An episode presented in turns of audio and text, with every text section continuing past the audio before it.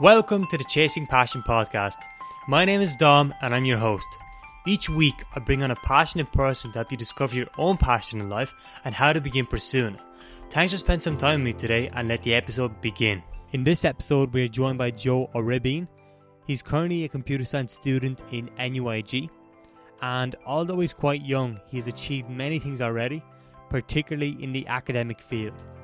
In this episode, we discuss his blueprint that led him to great academic success. But before I get into that, I would like to mention some of his achievements. He achieved 10 A's in the Junior Cert, 6 H1s, and 1 H2 in the Leaving Cert.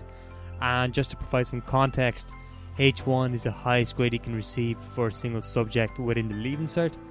He has won several, several, several scholarships, including the Naughton Scholarship, the JP McManus All Ireland Scholarship, and also the NUIG Academic Achievement Scholarship. He was selected to take part in European Science Olympiad and was also the key figure in starting local Coder. And to top it all off, he received an internship after his first years of studies. In this episode, we talk about what his process is to achieve such results, some of the study techniques that he used in the past, and how your mindset affects your learning. And without further ado, let's get right into the episode. Joe, welcome to the show. Thank you very much, Dom. How's the crack? Crack is good, crack is good. So, I guess I'll kick off the podcast by asking you what's your background? Uh, who are you? What do you do? Well- what are you involved in? Um, my name's Joe. I'm from Galway originally, but I'm living up in Dublin for the summer because I'm working as a data analytics intern in AIB. So I study computer science in NUI Galway, and that's kind of where I am to this point. Finishing up now in how many days? Four. Hmm, So- yeah, Yeah, that's basically me. That's my background. That's cool. And you know, the reason why I wanted to have you on the podcast was because I found out that you achieved uh, very good results in your leaving cert. I didn't do And- too badly. you didn't do too badly, and um, I wanted to know how you approached it. Like, what are your kind of techniques uh, in you know learning material? But before we get into that, I'd like to ask, like, what are you motivated by? What am I motivated by? Well, the thing is, as a person, I tend to change my mind quite a bit. I never really know, like, where definitively I want to be at times. So I kind of view motivate like the reason I was so motivated in school was because I just wanted to have as many options open as possible. So that would like I mean there was many points in school where I wanted to be a doctor and I always kind of kept on the back burner. I was never 100% sure if that wasn't the thing I wanted to do because I was kind of always afraid of, do you know, the HPAT? That so that was always kind of a deterrent, but um, that's kind that's what motivated me to study. Like, um, in terms of life, well, I mean, you know, to, I view money as kind of a facilitator, you know, and I believe by doing a job that you love and that pays well, you create as many opportunities for yourself as you possibly can. Hmm. So that's the reason for that. Yeah, fair. And you also mentioned that you wanted to do um, medic medicine Yes. in college, and at the moment you're studying computer science in. NUIG. So they're two different fields, and I'm curious to know what uh, drew you towards um, medical or medicine in general. Well, from an early age, I just was fascinated by all kinds of science, particularly biology. I just adored it, and I mean, I'd read about diseases and microbiology and all that kind of stuff in my spare time. So, and and as well as I was sick when I was younger as well, I had uh, chronic asthma. I was always just really inspired by how the doctors were just fit to always, you know, bring me back to good health. You know. Yeah, So um, that was the main reason why I was motivated to go for medicine for the for the first while anyway. As well as that, people used to always kind of say, "Oh, Joe, you'll be a doctor yet," and all of this kind of stuff. But like, I don't know. Perhaps it was just kind of other people saying it to me. I kind of felt expected to become a Hmm. doctor. But anyway, we can see now that's not how things ended up working out. and now you're currently studying uh, computer science. I am so indeed. why did you choose computer science instead of medicine? Well, as like even though I was always very drawn to science and all of that when I was young, um, one thing I always was known to have an aptitude for was computers. I don't know why, but ever since, just from an early age, I was, you know, naturally competent on computers. Hmm. You know, I was always the fella that people in my family had asked to help them set up their new phone or and as well as I was fascinated by the inner workings of a computer because it was almost like magic, you know. You Hmm. had all you could do so much on a computer and it was all taking place inside a tiny box that nobody really knew what was going on inside. So I was really motivated to kind of, you know, break that down and see what was at work inside and understand the inner workings of a computer. And then that led you to actually studying computer science. Yeah, event- eventually, it's been a long road. and do you regret the choice? Um, do you regret that you didn't take the choice to study medicine? Not Or are you slightly. happy? Not slightly, so I don't. And what do you love the most about computer science? Well, the one thing I love about it is there's so many different parts to it. So, I mean, you have data analysis, that's what we do now. Um, you have the software development aspect, you have the web development aspect. Like, I mean, there's enough in it to keep on learning. Und- like, you'll never know everything there is to know Hmm. about computer science. Like, whether you're into it from the electricity side or, you know, if you're really high level and you want to get involved in, like, neural networks and all of that. And as well as that, computers are so pivotal now to every industry, you Hmm. know? Oh yeah. So, um, you know, I view it as a massive area of growth. And I think there's so many exciting things happening in computer science at the minute that it's a great time to be getting involved in the industry. And what do you think? Uh, what's happening in computer science that fascinates you at the moment? Well, the main thing that I mean I just adore is artificial intelligence. I mean, I think we will reach a stage eventually where we can con- for example, one area I was reading up about recently enough was, you know, content moderation. And I mean, you know, there's so many people working in that field now at the minute, and they're suffering severe post traumatic stress disorder as a result. And, you know, I think it's great that things like that we can hand off to AI. I mean, massive work has been done already in facilitating, you know, AI being able to recognize these gruesome Im- images and all of that. And, you know, the fact that we can actually automate these unpleasant jobs, it's great. So it is. Hmm. And yeah, I think it's really cool. Like you know the way, like in the future, maybe you'll just see autonomous cars are driving around. Oh, yeah, there will be no drivers. Like all that kind of stuff is really cool. Well, you know, even something as like stupid sounding as that app on your phone that can essentially coordinate an entire journey for you from Hmm. like let's say now Sandyford and Dublin to Connemara and the way it can like in a matter of seconds figure out okay if you leave here now you can get this bus this bus this train that bus and whatever else and it'll sort it in seconds. Like I mean that's a manifestation of AI you know? So I think things like that are the future Isn't that Google Maps already though? well yeah yeah yeah but like I mean I'm just saying oh, just that that's okay. that I see. I, know see. I yeah. find that re- like really interesting, you know, Hmm. and I think that's an area as well. There's going to be massive because it's not perfect yet, yeah. but that's an area where there's going to be massive development. I think in the next few years. Oh yeah, hundred percent. Like, I- are I to be honest, I think the development of like robots going around the place that are sentient, that's a while off yet. Um, like I remember that quote from Friends when Ross said, "Oh, you know, you can live on forever as a machine." Um, that kind of crack, that's not going to happen now in the next like five years, not a chance. But who says it won't happen in forty or fifty? You know. Hmm. And um, who were you inspired? Like, well, first of all, when you finish uh, computer science, is that something you want to? You, you're currently doing data analytics. I am. Um, you're yeah, you know, you're doing that kind of stuff. But once you finish college, well, just to give some context, he's in first year and he's already in a good internship uh, doing data analytics uh, stuff. But uh, what was going to say? So when you finish computer science, um, like, do you see do you see yourself going into artificial intelligence, or where do you see yourself going? Well, the plan at, for the minute is, um, so I've gotten a really good perspective now of what work as a data analyst, data engineer kind of involves. So I think now what I want to see is what a more software development role involves. So, you know, I mean, even though I'd love to go back to AIB next summer, you know, maybe for third year, I might look into, you know, something in the likes of Microsoft or LinkedIn or something like that. Um, but for the minute, the intention is to go on and do a master's in artificial intelligence and, you know, maybe even pursue that to an even higher postgraduate level.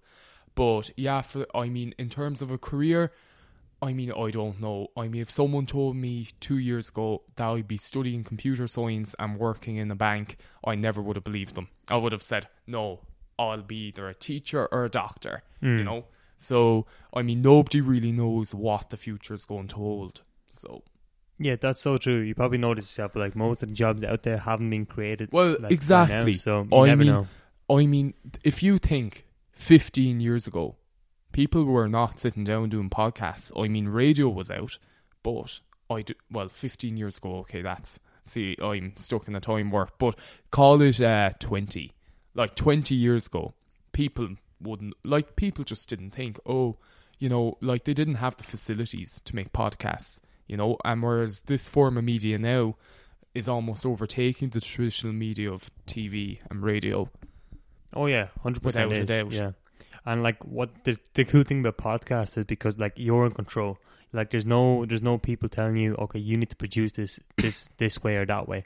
You are in full control of your own production, which I think is pretty cool. Well, exactly. You have full creative license on what you're doing. Whereas if you were working for some radio station doing some regular talk show, I mean, you'd have to be completely compliant with their all of their policies regarding what's controversial, what what words to use on air, what you can say. Do you know, like there's a lot of almost censor, and you know it's almost self-imposed censorship, whereas that's completely absent in the likes of podcasting and doing YouTube. Hmm, yeah, hundred percent. And I'm just curious to know who are you influenced by the most? Who am I influenced by? Is there anyone you look up to?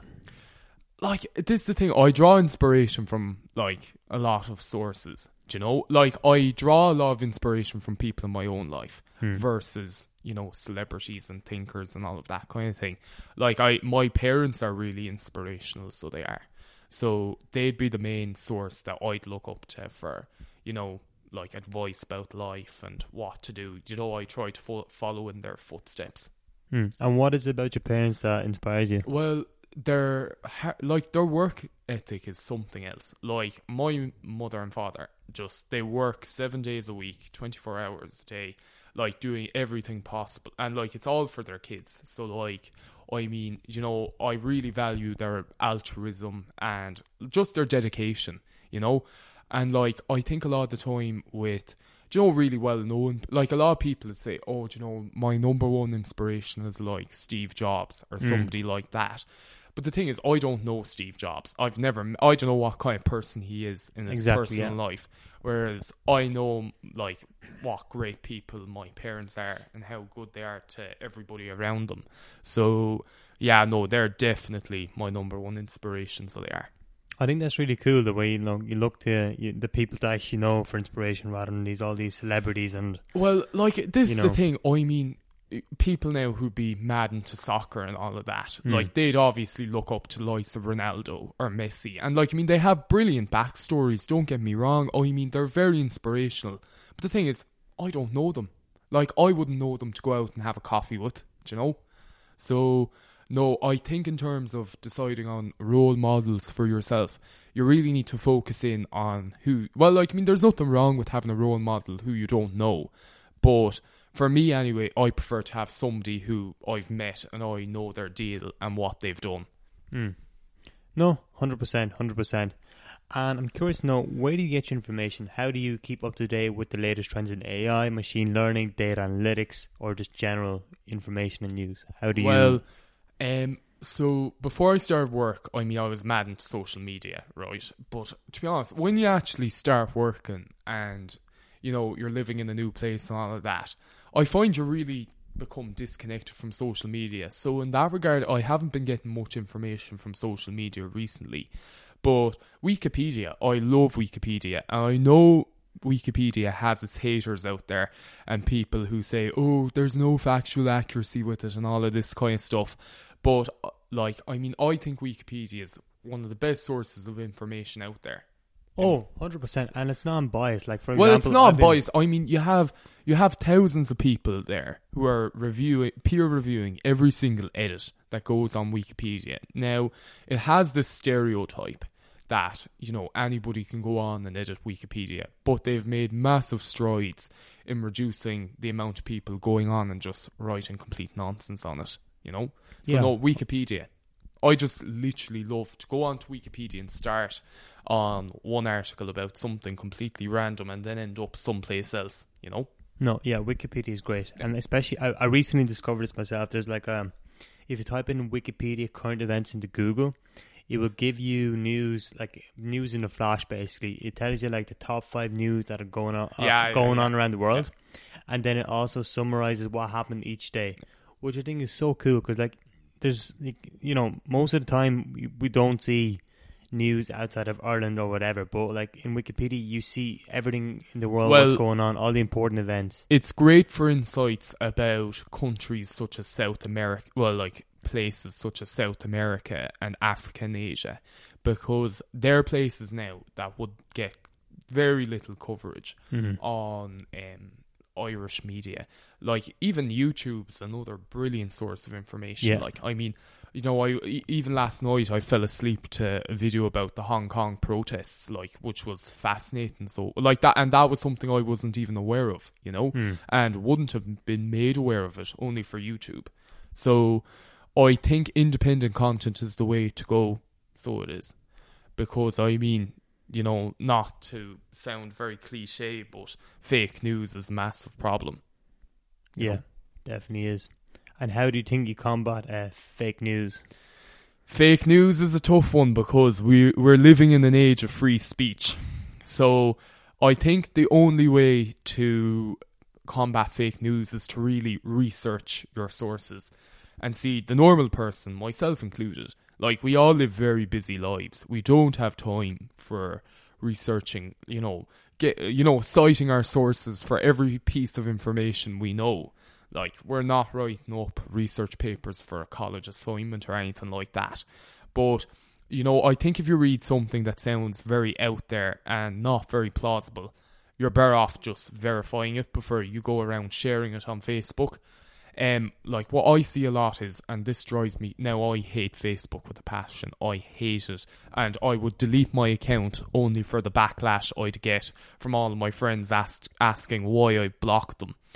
But um, the right, you often see now. No offense to older people, but it, it's always the likes of my mother or my aunt or something like that, and you see these like chain posts share this if you don't want Facebook to own your data and share this to give notice to Russia that you don't want them taking over your account and stuff like that. I mean, do you know that's what you call fake news at its finest. Hmm. Because I mean, Facebook own all your data anyway, no matter what you write on your wall, you know? Yeah, and I also think there's no such thing as privacy anymore. Like we're just moving into a world where like you're you're gonna be exposed like no matter what. Yeah, you can, we're you can you can you, you can't hide basically. No, we're living in a world of no secrets. Like, I mean, your your like your photos, your web search history, um, like your files, everything's just a click of an engineer away. You know, like I mean, hacking now has become a massive problem. Like, I mean, you know, cyber threats have become so advanced now. The antivirus companies are just falling completely behind. You know. So I guess that relates back to the whole realm of computer science, like why there's such a demand for graduates in this day and age. Hmm. Yeah, and you said that you hate Facebook with a passion. I do. Can you tell us why? Well, I well to be honest, I never really liked it growing up. I mean, it was one of them things I signed up for out of pure peer pressure. To be honest, like I mean, just everybody else had one, so I got one as well. and I always just could never see the point of it. Mhm. Um, as well as that, like the whole Cambridge Analytica scandal. I mean, that was just that anyway. You know, I lost all faith in Facebook as a company. Now, I really do hope I don't end up working for Facebook in three or four years because this is really going to come back and bite me in the ass. Zuck, I hope you're listening. but um, no, like no Facebook. I just and you know I'm a, an absolute slave to Instagram. Like, and I hate being a slave to Instagram, but um, I prefer the platform to Facebook. I just find Facebook has become very dated. It's not suited to the needs of young people anymore, and I do believe Facebook is going to eventually go the way of Bebo and be no longer with us in Bebo. about Bebo. Haven't heard that name in a while, probably. Well, I don't know. Facebook is still huge. Like it's it's well, huge. it's still huge, and I mean, it is growing in certain mark, like you know, late adopting markets. Like, Mm. I mean, Facebook owns WhatsApp, you know, and Instagram. and Instagram, indeed. So, I mean, the corporation itself, Facebook, yeah, it's becoming massive, but um, Inst or The actual, Facebook, we- the, the actual, actual social media, yeah. the actual platform Facebook, I think it's lost so much credibility that eventually people will migrate to other forms of social media, as has already happened. I mean, Dom, you probably know this as well. Do you know many young people that act like use Facebook as their primary? No, not No. at all. Like they No. used to, but now it's just old Yeah, people. like now when- old people using it. When I was like people. 14 or 15, yeah, I had a load of people on fucking face, or, excuse me, uh, Facebook Messenger, you know, and all of that, and you'd be sharing bits and pieces, and you'd be getting your 70 happy birthday wishes on your wall. Whereas now, I can't remember the last time I messaged someone on Facebook. You know, Hmm. like it's just I don't actively use it. Do you not use Facebook Messenger? Because that's that's my primary source of uh, Really? messaging. Yeah, Yeah, no, no, no. I use um, WhatsApp and Snapchat. WhatsApp. Yeah, now I'm a big fan of Snapchat. I'm addicted. So, what are your favorite social medias? We have Snapchat, we have Instagram. What else? Um, it'd be a tie between Snapchat and Instagram, and if it's really beginning to show the circle I'm kind of hanging around in over the summer, but I do like LinkedIn as well. Um, I think I like LinkedIn. You know, I I just find LinkedIn more interesting than the other two. I mean, Instagram's just people posting pictures of themselves, you know, having a good time, and sure, I do that as well. And you know, to a degree, there's a lot of falseness on Instagram, so there is, unfortunately. And look, everybody's guilty of it, I think. Um, whereas on LinkedIn, it's literally just everybody there's a professional, and you know, everybody's just really interested in you know what's going on in other people's professional lives and all of that. So LinkedIn's great. I also think that LinkedIn has become the next Facebook. I Would do, you agree? I do indeed. Now, At the, like at the moment, well, maybe not the moment, but like like a year or uh, whatever ago, like it used to be just you know purely business people. Mm. But now you see, like you know, you see more people adding more connections. They're posting more. I feel like it's gonna be the next kind of Facebook. It'd be No. like a Facebook. No, I really do think that LinkedIn is on the up. Now, I think Ireland is a slow adopter of LinkedIn. I think in America, LinkedIn has become just the growth has been exponential altogether. Hmm. But um, in Ireland, it's just been a bit slow to catch on. But do you know what? Loads of people are on LinkedIn now. Like, I mean, I was shocked by the amount of people that actively use LinkedIn when I signed up for it. Like, I mean, I didn't have a LinkedIn account until I was required to make one by a college course I was doing. But um, the thing with it is, like, I mean, you have recruiters re- reaching out to you all the time. Like, Oh, it's yeah. a nice, it's a nice feeling, you know. There's a bit of uh, gratification that comes along with it. Hmm.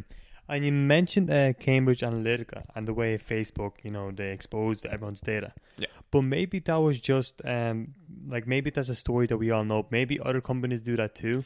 They expose Well- our information, but we don't necessarily know about that. Do you? What do you think? What are your thoughts on that? Well, like, I mean, you know, major search engines have more information about us than we have about ourselves. Oh yeah.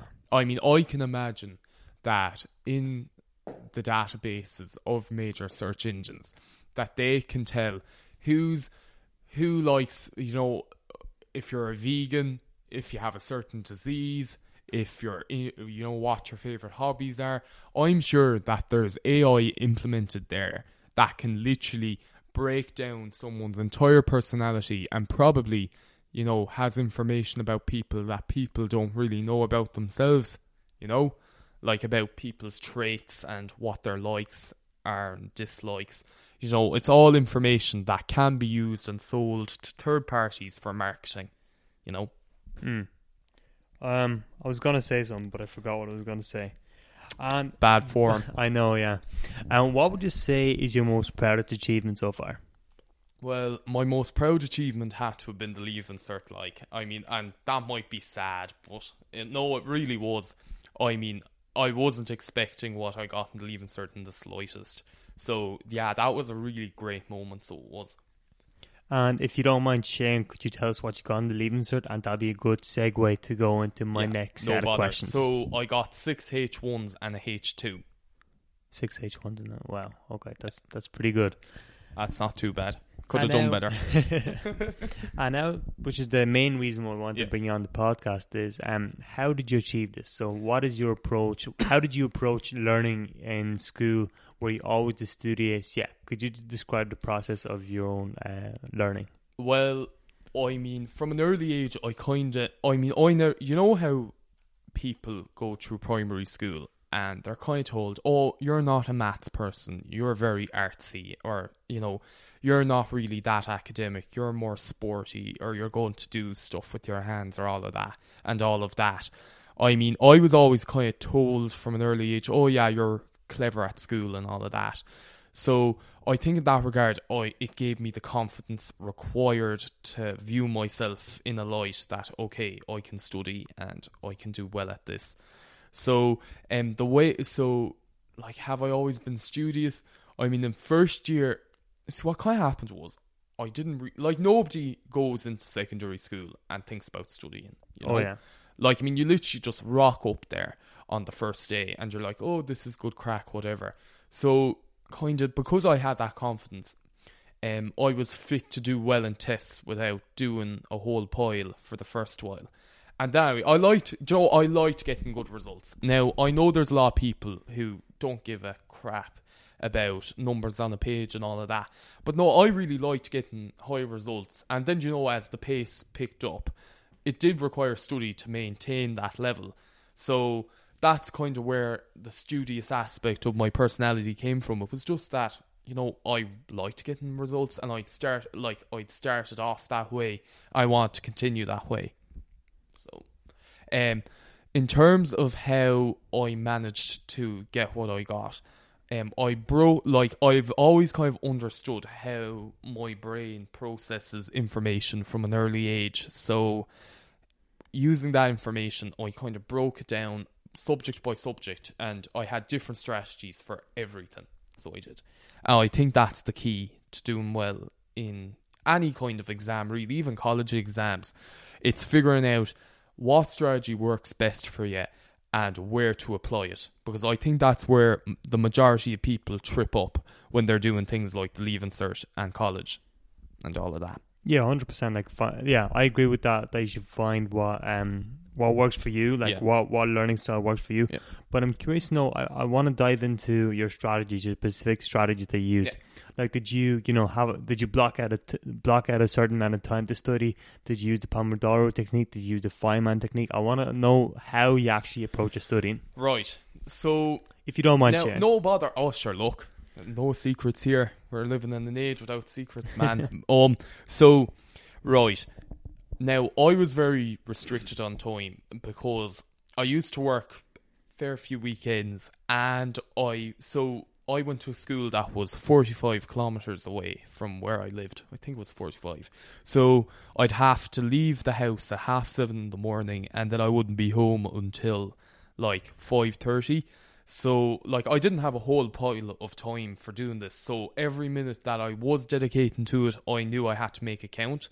So um the Pomodoro technique. Now I did try that, but I always found that it was almost a distraction, if that makes sense. So the main thing I did was in terms of organization was so I had kind I used to always write down my goals for the week And then I used to split it up into whatever days I wanted to do certain things. So I'd probably study about maybe two or three subjects a night. Like, I mean, certain things within those two or three subjects. And then what I do is I wouldn't set times on anything. I'd literally sit down and say, right, I need to get these three things done. I don't care if I'm here for an hour or I'm here till two o'clock in the morning. I'm going to get them done. And that was a, a mot- like that was a great motivator to not waste any time because you know the harder you worked in the short, you know, was the like immense less time studying. You know, because I think what happens to a lot of people is so they draw up these really colorful beautiful uh, timetables, right?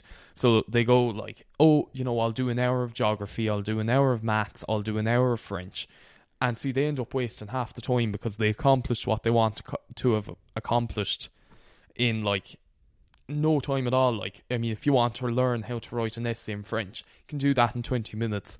It's a great excuse then to spend the rest of the 40 minutes then doing jack shit until you move on to the next thing. So that's basically how I did it. And yeah, uh, just a second that, um, like with the the way he said, um, you know, people schedule one hour to do this subject, one hour to do that subject. Now, I wish I knew this earlier because I wasted so much time studying aimlessly. Mm-hmm. Um, but what was I going to say? Um, there's a law called uh, Parkinson's law, and also the Pareto principle if you combine them together, um, I think it's you can achieve like very good results in a very short period of time. Now, with the Pareto principle, that is the 80-20 rule. So twenty percent of um your work actually produces eighty percent results. Yeah, I, I'd And- agree with that. So I would. And Parkinson's law is work expands with the amount of time that you give it. So, for example, if you have an assignment, like many of us can actually relate to this. Let's just say you have an assignment and you have six weeks to do it, and majority of us actually get it done in the last three days when it's due. So, if you initially gave yourself, okay, I'm gonna give myself only three days to do this assignment, even though I have six weeks to do it, you can actually achieve that and get a very good result. And now, if you combine that law, which is Parkinson's law, and Pareto principle, so only picking out the important tasks that you need to do, I think you can be so productive with your time. But I want what what I wanted to ask you is, um, in relation to that, um, what about like how how long did you study? Because you said you didn't have, you didn't have a lot of time. Right. But I'm curious to know, on average, how much time did you study? How much time did you actually spend studying uh, when you when you like when you were leaving cert and so on? Right. So now I don't really sleep. That's kind of one of my things. I don't really, Really? sleep. Yeah, no, not really. I know that's very bad, and I probably look like someone who doesn't really sleep that much. But um, You look great, Joe. thank, thanks for that, Dom. Thank you. Self esteem going up through the roof. Um, so at the start of leaving cert, I just now I'm I have a tendency for burnout. That is one thing I will say. So, I mean, I didn't go crazy at the start of the leaving cert. I literally, so I just kind of had my plan, and I'd do whatever. Like I'd do whatever amount of hours. Is this sixth year we're talking about when you say Sixth year. Oh, sixth Yeah, year. Okay. This is sixth year. So in lo- so I think I worked up until like the October midterm, and then I scaled it way back. But on evenings, um, so I do like two hours, two two to three hours in like sep- we'll say September to December. Then in December, I was like, right, we are fli locking everything down. The mocks are coming. So in, mocks are the mocks are coming. yeah, I know. I haven't even said the word mock in flipping years. Well, it's only been a a I year. missed that word. Um, but yeah, the mocks were coming, so I went like I mean, I battened down the hatches. I was doing about four hours a night towards the, like after the Christmas tests, and then of course, like I mean, I spent my days over the Christmas holiday studying, so I did. Mm. Now, with that being said, like I never turned down a night out either. You know, you have to enjoy yourself as well because your state of mind is so important when doing the leaving cert. Now, I'm not saying go to the local every night of the week, but um, I am a firm believer in not sacrificing, you know, your happiness over a set of exams because that's not worth it. Yeah, exactly. Well, I'm gonna go study off point, but I think like more. You know, there's so much pressure with uh, the exams and uh, leaving certain general Mhm. to achieve such good results. Yeah. And then when you really break it down, okay, why do you want to achieve these results? You wanna you wanna achieve good points because you want to go into a certain college. Mm. And then why do you want to go, go to college? You want to go to college because you want to get a certain job. Well, Yeah. most of us do. But then when you think about it, what happens if jobs stop requiring uh, to have a degree? For example, like many many multinational companies like Google, Facebook, they're actually they're not that keen on CVs and uh, what no not not CVs and they're not that keen on um your actual college degree. All they care about is um your actual levels of proficiency at what you do. So what if a lot of companies start requiring degrees and then there's going to be a lot less pressure to achieve such results? Well, I you know that's a really great point. So it is because, I mean, even if you look at the bank that we are part of at the minute, like not many people have, you know, they wouldn't have done their bachelors in data analytics. Not, Hmm. I mean, I in fact, I think, well, out of all that I personally know, like it's just myself and yourself. I mean, the majority of people come from such like a real variety Physics, of backgrounds. psychology, There's physics now. They all classical studies. yeah, even. classical study. Apparently, there's someone who does. Cla- I don't. I haven't met them, but apparently they're in it. Like you come across people with economics degrees. I mean, there's a fellow in contact with half a veterinary degree. You know, like you come across so many. Like it's just such a different variety of backgrounds. But um, where were we now with that? I'm after forget what was the point I was trying to make there. Um, you're on about yeah degrees, so pressure in terms of the leaving cert. Um, now I know with me, I was always really lucky in that I was always I always had a great state of mental health. Like I mean, I never really let things get me down. I mean, I always tried to have as positive an outlook as possible. Now, in terms of pressure, I did feel a lot of pressure, and it was pressure that I put on myself because see, I got a decent junior cert as well. And then everybody was kind of like, "Oh, you'll get the 600 points." And like I did not I did not believe for 2 seconds that I'd get that. I didn't believe it for a second. And um, everybody was kind of saying, "Oh, you'll get this, you'll get that." But um, it was kind of, it was always a pressure I put on myself. I always felt like almost expected to do well. So um, like I do believe there is massive pressure there, and it comes from sources that aren't intending to put pressure on people. And you know, if you're not in a good st- like, I mean, there's so many like it's a massive problem now, mental health. So it is. I mean, you know, and like, I mean, if you know you're at such a disadvantage if you're not in that state of mind, which many young people aren't. You know, you have to remember that. So Yeah, and th- I like the way you mentioned mental health because I like well mental health and its relation to learning, which is um the theme of this episode, I guess.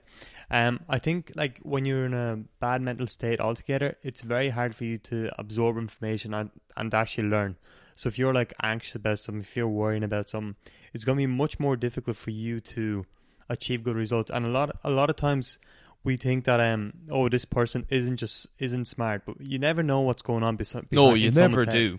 So you can never assume like you, this was this was something I was thinking about today. You can never assume what's going on in someone's head. You can't just oh that that guy is um not smart. He can't study very well. Maybe there's some like you know maybe he's thinking about something. Maybe Well- she's thinking about something. Maybe there's like some sort of worry Well, and it's causing them you know they can't absorb information as well. Well, I know in the majority of cases of pe- now this is just in my own experience, but people who tend to say school isn't for me, there tends to be other underlying reasons there as to why their their focus isn't fully on school, or they either you know another aspect of it as well is the whole.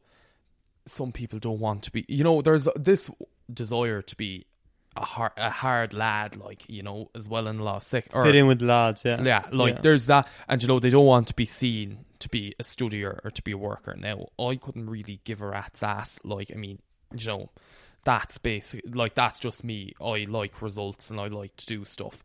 But, um, no, like in relation to the whole mental health angle on it, in nearly all the cases I've ever dealt with, there's always been either someone has been bullied or they're insecure or there's something going on in the family and they just can't see they don't actually have the capacity to focus on school see i was lucky in that I didn't really have like well I don't really have any mental health issues. Um, like I mean, my family's great, so I wasn't bullied either. So there wasn't a whole pile detracting away from focusing on you know doing my best in school. But whereas a lot of people wouldn't be so fortunate, so that's why the Leaving Cert really isn't a great indicator of somebody's intelligence or their, you know, their ability for success. I'm actually so glad you brought that up because Yeah. I, I hate when people say, "Oh, that guy achieved." Like I'm not. You're you're you're a very smart guy. I'm not. I'm not denying that, but I just want to say that Well, you know, like a lot of times we think like if this person achieved over X amount of points, that guy's smart. If you below, if you achieve below X amount of points, Yeah. you're not smart. I think that's a such a absurd way of putting things because like you never, like I said before, you never know what's going on so- in someone's head. Like you, you had good circumstances. Yeah, and, I had know, great yeah, circumstances. Exactly. You know, like I mean, I didn't really have to deal with the adversity that you know. I mean, you see, well, I mean, I even saw it in secondary school. Now, I went to a great, well, like I mean, there was no bullying going on. It's mo- well, not much anyway. Like I mean, it was a small school in the west of Ireland. Whereas, you know, you hear, you read, and you see these horror stories about people, you know, getting just horrific bullying, um, you know, horrific family circumstances. I mean, you know, what kind of chance does somebody have when they're they have four or like multiple, you know, siblings that they're the parent of? Their parents are, you know, involved in crime or something. What kind of chance does that person have? And you know, if they get 300 points and or like or 250 points it's a brilliant achievement because they've had to put up with so much more than somebody in like let's say some random privileged area of Dublin who got grinds and tutors and private lessons and all of that craic throughout their career like I mean it's you can't compare them you just can't so Yeah, no, that that is hundred percent. I'm I'm glad someone who's who was successful in the in Because there- there- admits that. there is an like there is a tendency amongst people who the system works for. And i mean i'm a person who the system worked for. You know i'm not going to deny that.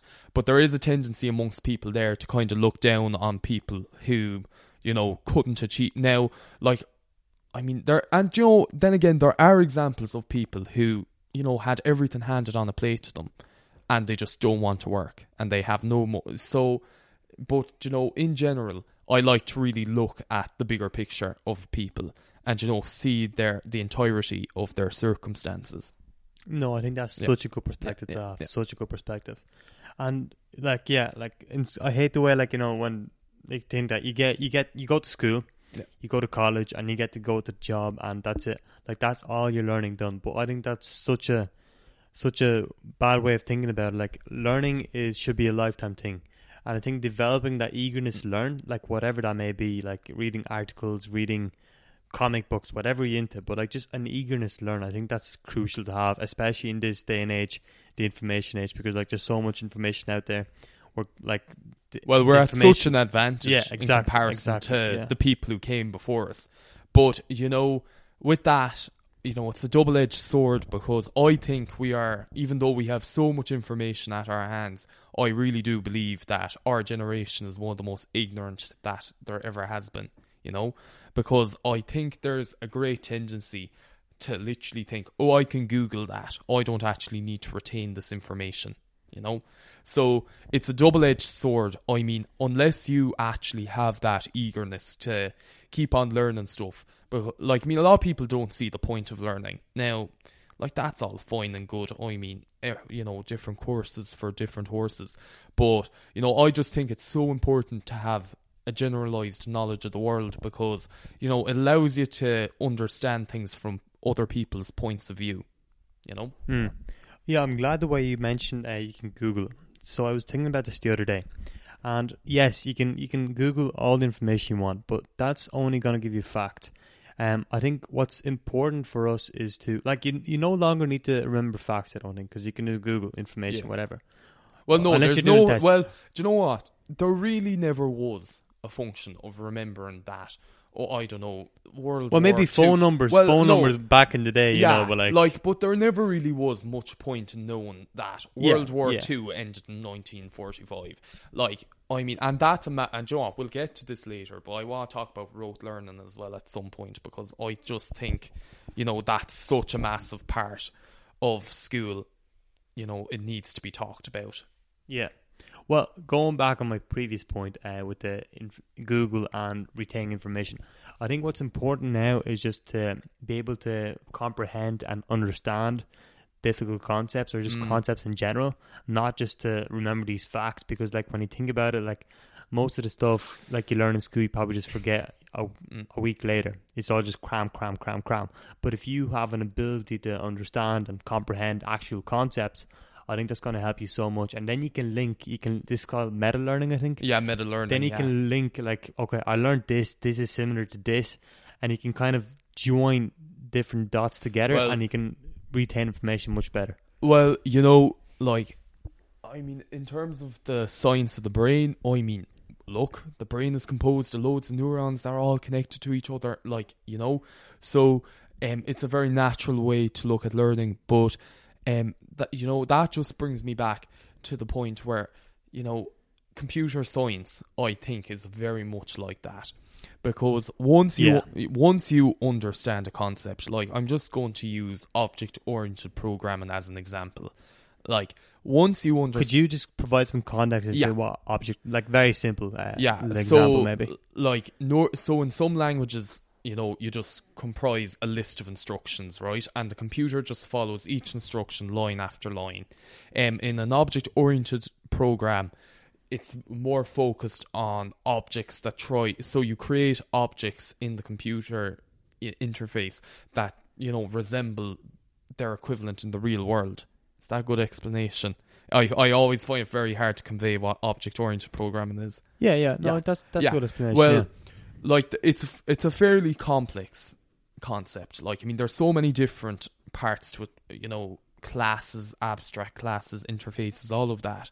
But once you spend time understanding that concept in one language, that's it. You can apply it to every other one. You know, like once you learn about object oriented programming in the likes of Java, you have it for Python, you have it for oh, what's another one like JavaScript even has capacity for OOP. So you know, OOP is object oriented Yeah, programming yeah, for sorry. those who don't know. sorry, we were we're mad for the abbreviations in the bank, so we are. Let's keep it simple. Let's keep it Yeah. simple. Um, but yeah, so you know, like it's it's really valuable to spend time, you know, trying to decipher complex, high level concepts because you know they're transferable. Like you can you can try, you know, even something like did you do biology for the leaving I did. photosynthesis, right? Mm. Like, I mean, I think about photosynthesis all the time when I'm doing algorithms, you know?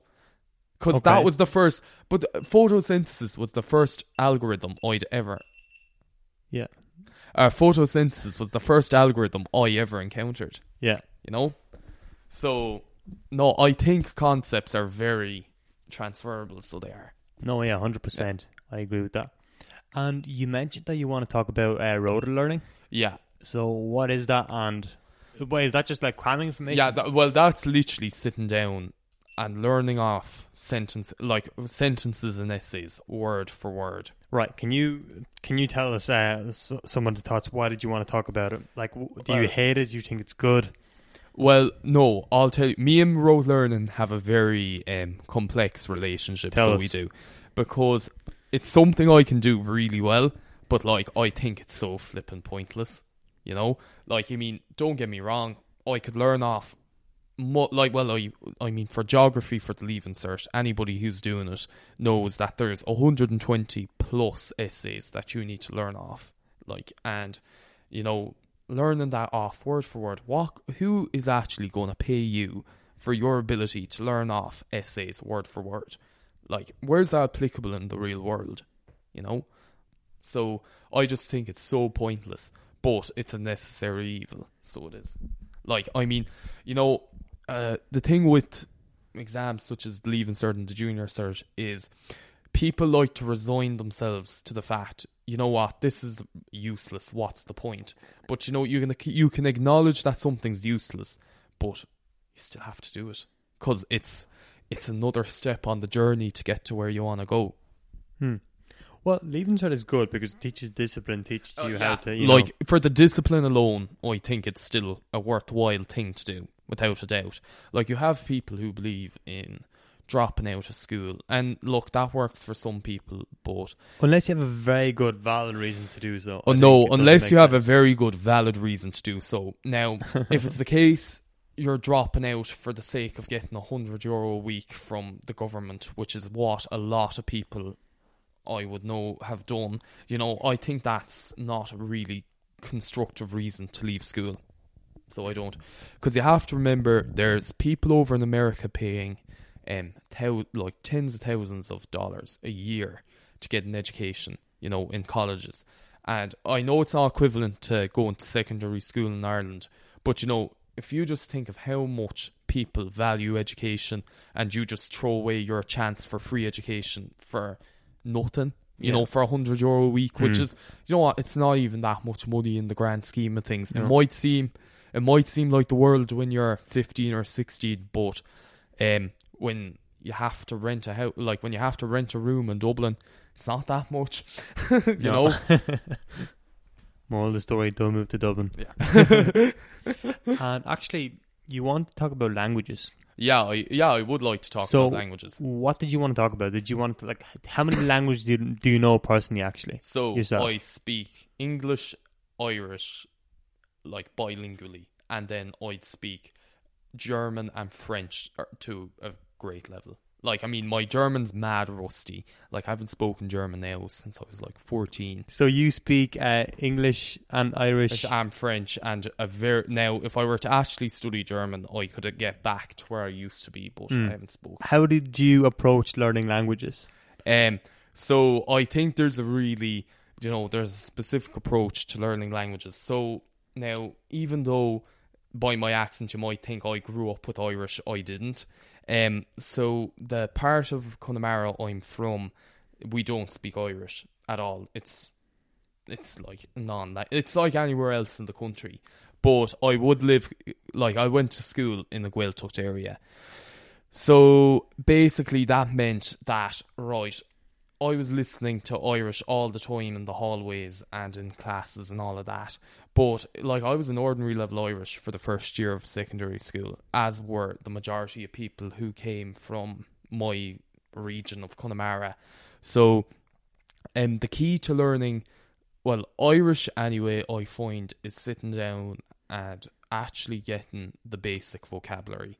I think what the majority of people lack is an understanding of the base vocab that makes up the language.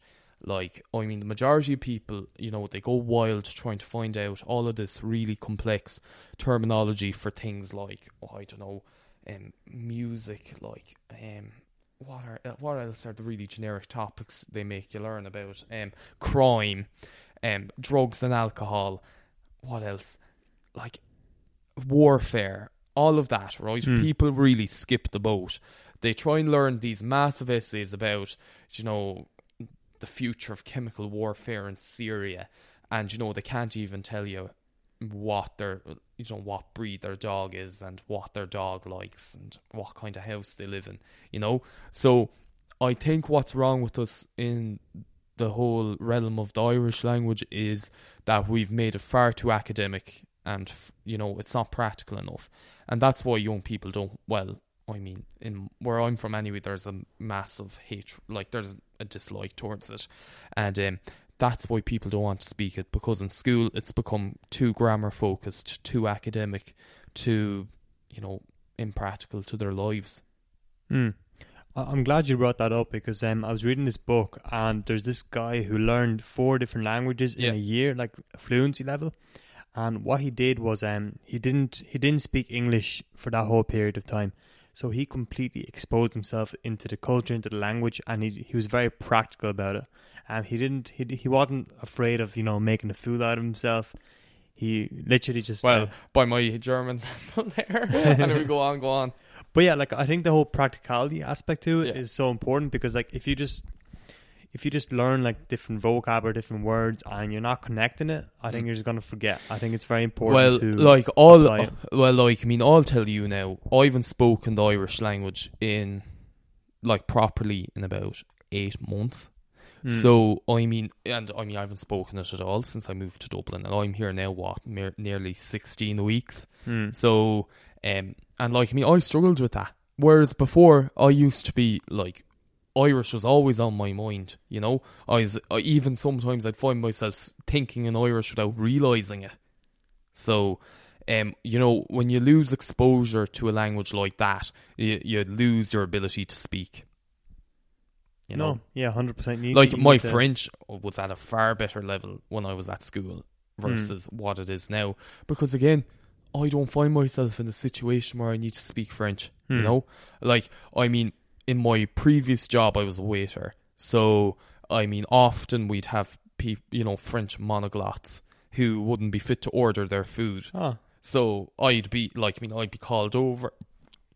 I'd be called over by other members of staff, like, and I used to, you know, I'd have to help in reception do translations sometimes. So, um, you know, having that exposure to language that really helped me. So that's pretty cool the way you had to do that. Such a practical aspect of learning a yeah, language. and see, this is the thing, right? Now, that being said, in my old school, and now if my old French teacher ever hears this, like she'll she'll know I'm hitting the nail on the head. There was more hatred towards French in our school than Irish. Far, far, far more hatred. Like it was, and I have no idea why there was such enmity towards the French language. I mean, many, many people dropped it after the junior cert. Um, Mm. and you know, out of all the exams, it's not. It's fairly flippin' easy. You can get a H1 in French much easier than you can get a H1 in geography. Let me tell you that. Mm. You know. Yeah, hundred percent.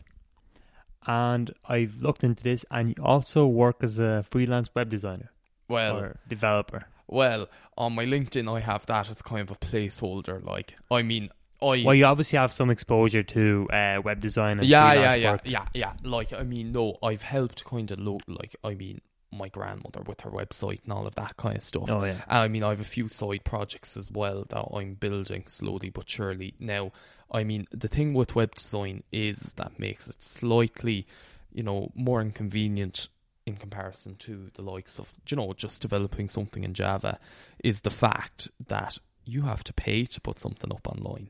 Now, thank God for phpMyAdmin, because, you know, it's great for actually seeing stuff in production, you know? So, um, you know, I'd have mo- many, much more projects on web development only for the fact you have to pay for hosting and the domain name. Mm. So, um, web development's definitely an area I want to break into more this year. So it is because I mean I'm desperate now to come on a source of like independent income. Yeah. No, that's that's a good Yeah, goal yeah, to have. Yeah, And going back to what we spoke earlier, um, what we spoke, um, you said that you feel well, you put a lot of pressure on yourself I do. in in the leaving cert. Yeah. So when you feel overwhelmed or just stress in general, um, how do you tend to deal with that? I don't think about it. I know. um, well, the thing is, like, I'm a firm believer. I mean, as you probably know from working with me, I talk a lot. Like, I mean, I'm all, um, like, I mean, the main. See, the thing is, I don't really let myself get overwhelmed. I mean, what happens to a lot you of people. smash the keyboard because you smash the keyboard and work all right? Yeah, yeah, no, I really flip and No, you can tell when I'm stressed or I have a deadline coming up because of the way I fucking whack the Yeah, keyboard. the keyboard is like wow. Yeah. you know, you just know it's you. Yeah, no, every everybody from around, like I can just feel the eyes on me at work when I'm flipping get when I have like I need to get something done before three o'clock. But um, no, essentially I try to I try my best to talk about like if I mean if I am feeling stressed or overwhelmed, I do try to talk it out. Like I mean, I'll tell a colleague or I'll tell like I'll wait until I go home and I'll tell my ma. Shout out ma. Um, but um, yeah, like that's the thing. I mean, some people I find you know they like to do mindfulness and they meditate and all of that kind of stuff. And now I'm not knocking that, but I've now then again like I could probably benefit from that kind of stuff because I mean I am quite like I am a very like I'm a person who's prone to stress, you know. So, um, but no, I just try to talk it out. You know, I think that's the key to anything: is a problem shared is a problem halved. Talk it out. I like it. Talk it out. And what are your some of favorite books? Uh, do you have any favorite books that you read, or just any books that have kind of helped Now, you? this is very bad. I like I've told you this before, but I barely read. Like, I mean, the thing is, I always find I don't have time. Well, you read Wikipedia. Like I I, read, but reading. see, this is the thing, right? I find very easy to digest content digitally, but um, like me, I have a John Grisham book now at Hmm. home, right? Just a you know piece of a pop, a pop al novel, right? And like it's staring at me on the desk, and I mean I've read his books before and I love them, but do you know it's awfully hard to disconnect and sit down and read a book. You know, I don't know. I think there's like there's almost an attachment to your phone. It's almost like an internal organ, you know. And once you feel that you've put it down for too long, you almost feel out of control. You know? So um, that's the reason why I don't read too many books. I mean, I probably should start, you know, but I don't know. I just always find it far easier to read stuff on different websites. Hmm. Cool. And if you could have dinner with anyone at all, so alive or dead, who would that person be? Oh, I'll need a second now. To, I I had a fe- I was listening to one of your podcasts there the last time. I had a feeling that the question was coming up. Oh, jeez, I need time to think about that. Um, Well, whoever Mhm. comes to mind initially. oh, that's so. You know what? I'd love to have dinner with Barack Obama. So I would because I think he has such an inspirational life story. Because at the end of the day, I mean, he was the first black president of the United States. He came up against like, you know, there's ma- like massive prejudice, massive, you know, un- like it was a very hard flipping thing for him to break into and to win, you know, the election of the United States. And you know, he's a, an extremely educated, well spoken, um, like charismatic person. I just love, you know, to understand better how, you know, what produced that person. So yeah, I'd say Barack Obama. Yeah, I find him very inspirational. Now, I'd say that's probably a very cliche answer to give, but there you are. Hmm, that's Because I think, you know, like in terms of the political landscape, I think Barack Obama made so many just monumental changes, like socially and economically in the United States. Like he brought the country through, you know, a time of global economic hardship, and America now is on the up. Well, economically, we won't talk about it socially or politically. But yeah, yeah. Obama's definitely a cool dude to have dinner with. I would Yeah. love that myself. yeah, no, definitely. Like, I mean, I just think he's a real cool dude, and I'd love to just, I'd love to get. and he's so casual. Like he just walks so around in casual. slippers. You know You know, like he's just I think one such of the, a chill out. you know what? He's very effortless. yeah, yeah, like, yeah. I mean, you know, when you hear him giving a speech, even though it's very passionate and it's very, you know, it's a strong, like you can tell what a strong-willed character he is. Um, you know, it co- it's still just it's so natural and sincere and genuine seeming. So, Mhm. you know, I just I find him very captivating when he speaks. So, Mm, yeah, hundred percent. I agree with that.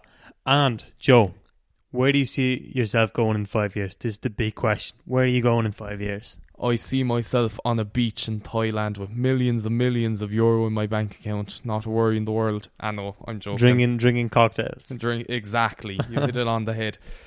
Um, no, in five years, that's a hard question. Probably I'll still be in education. I'll probably be doing some kind of post grad, or I'll be traveling, or something like that, or probably in some entry level job in some software company. You know, I mean, I would. You know, the one thing working the summer has taught me is I really would like to give starting my own business a shot.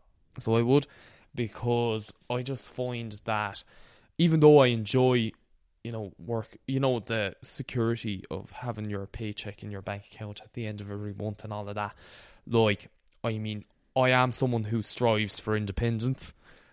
So, you know, I think I need to explore that option as well of starting my own business and seeing if I can make it that way.